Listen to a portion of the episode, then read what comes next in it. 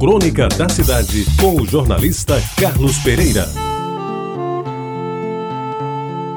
Amigos ouvintes da Tabajara, o primeiro objeto de desejo da minha vida foi uma bicicleta.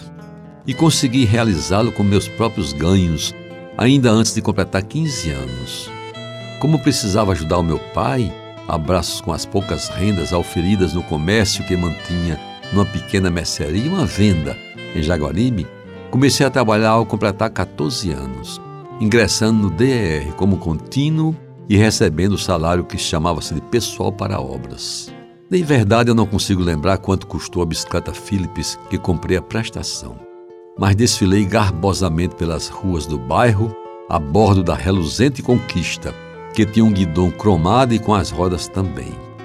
Além do selim, que era acolchoado com o escudo do Botafogo, que era raro naquele tempo, o que mais me dava orgulho, amigos ouvintes, naquela bicicleta eram seus pneus balão, um acessório que tinha de ser adquirido à parte, pois o modelo normal era composto por pneus finos que não tinham o menor destaque.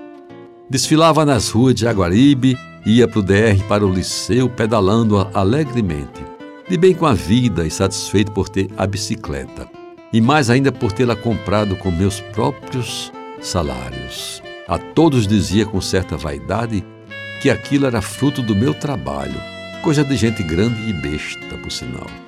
Outra coisa que me atraía naquela bicicleta era o seu dínamo, um instrumento que à noite era colado à roda traseira e com a fricção fazia funcionar o bicho que produzia energia, capaz de acender o farol para iluminar os caminhos a partir do escurecer amigos ouvintes da Tamajara, aquela bicicleta Philips, de pneus balão e com um dínamo que acendia o farol, ao longo de alguns anos, me fez, sem dúvida, um dos mais felizes adolescentes do meu querido bairro de Jaguaribe.